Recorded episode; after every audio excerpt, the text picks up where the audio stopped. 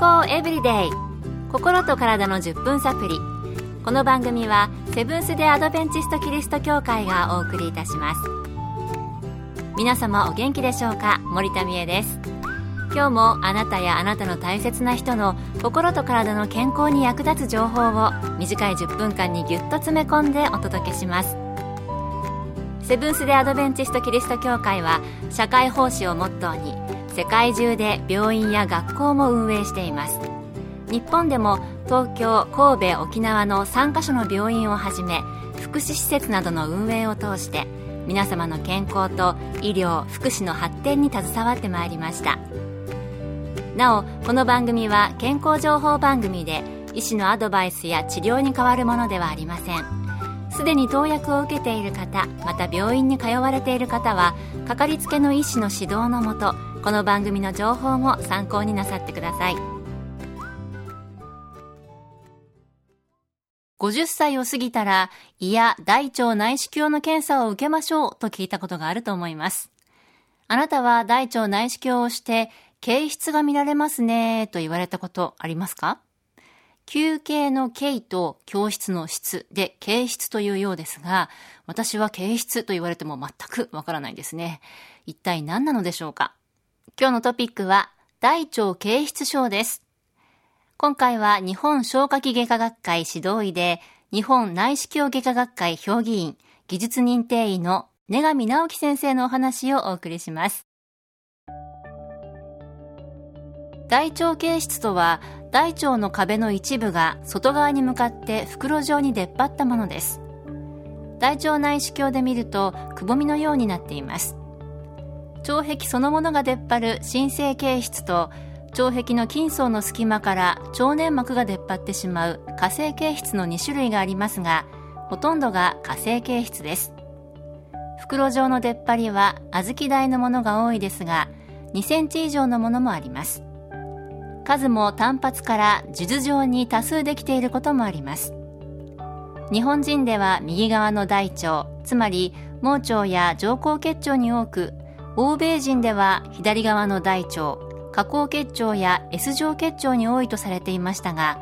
最近は日本人でも左側の大腸形質症が増えてきています。大腸検査では10人に1人ぐらいの割合で見つかりますが年齢に伴って増加します。ほとんどが無症状ですが炎症を起こしたり出血したりすると治療が必要になります。腸に袋状の出っ張りがこうポコッとできてしまうことのようですね。以前は欧米と日本人ではできやすい場所が違っていたというのも興味深いです。それでは大腸形質症の原因は何なのでしょうか？形質は腸管内圧の上昇でできています。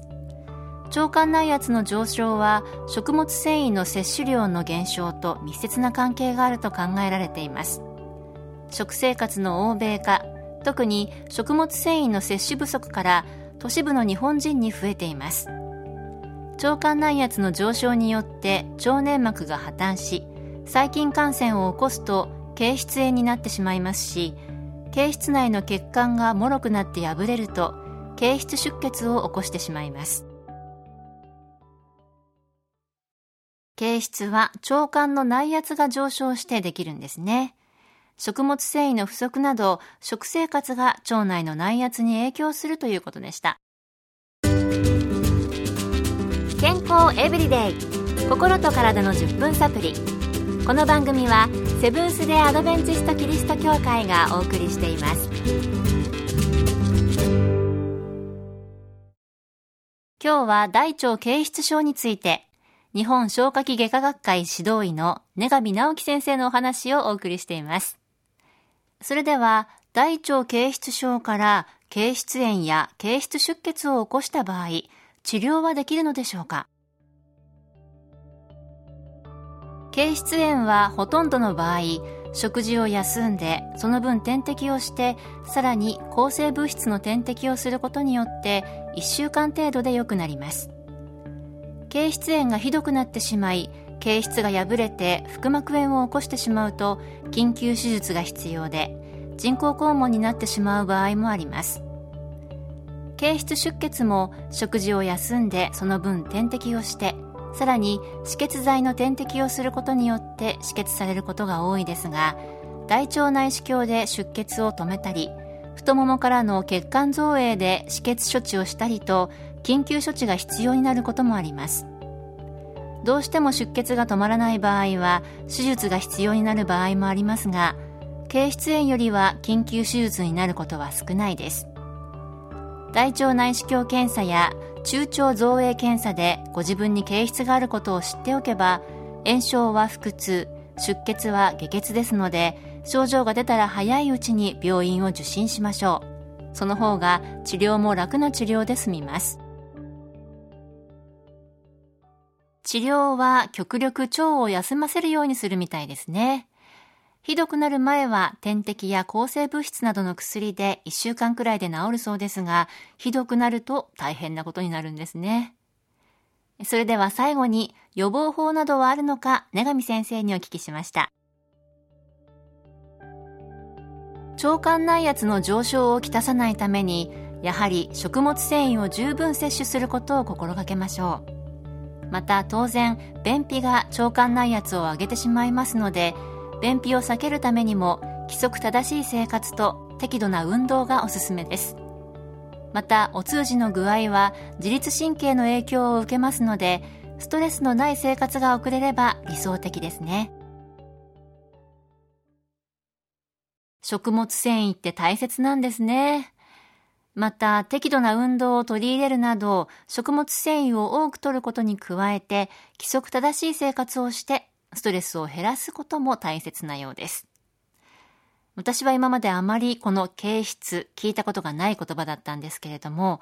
大腸検査では10人に1人ぐらいの割合で見つかると話されてましたよね。結構持っている人多いなという印象です。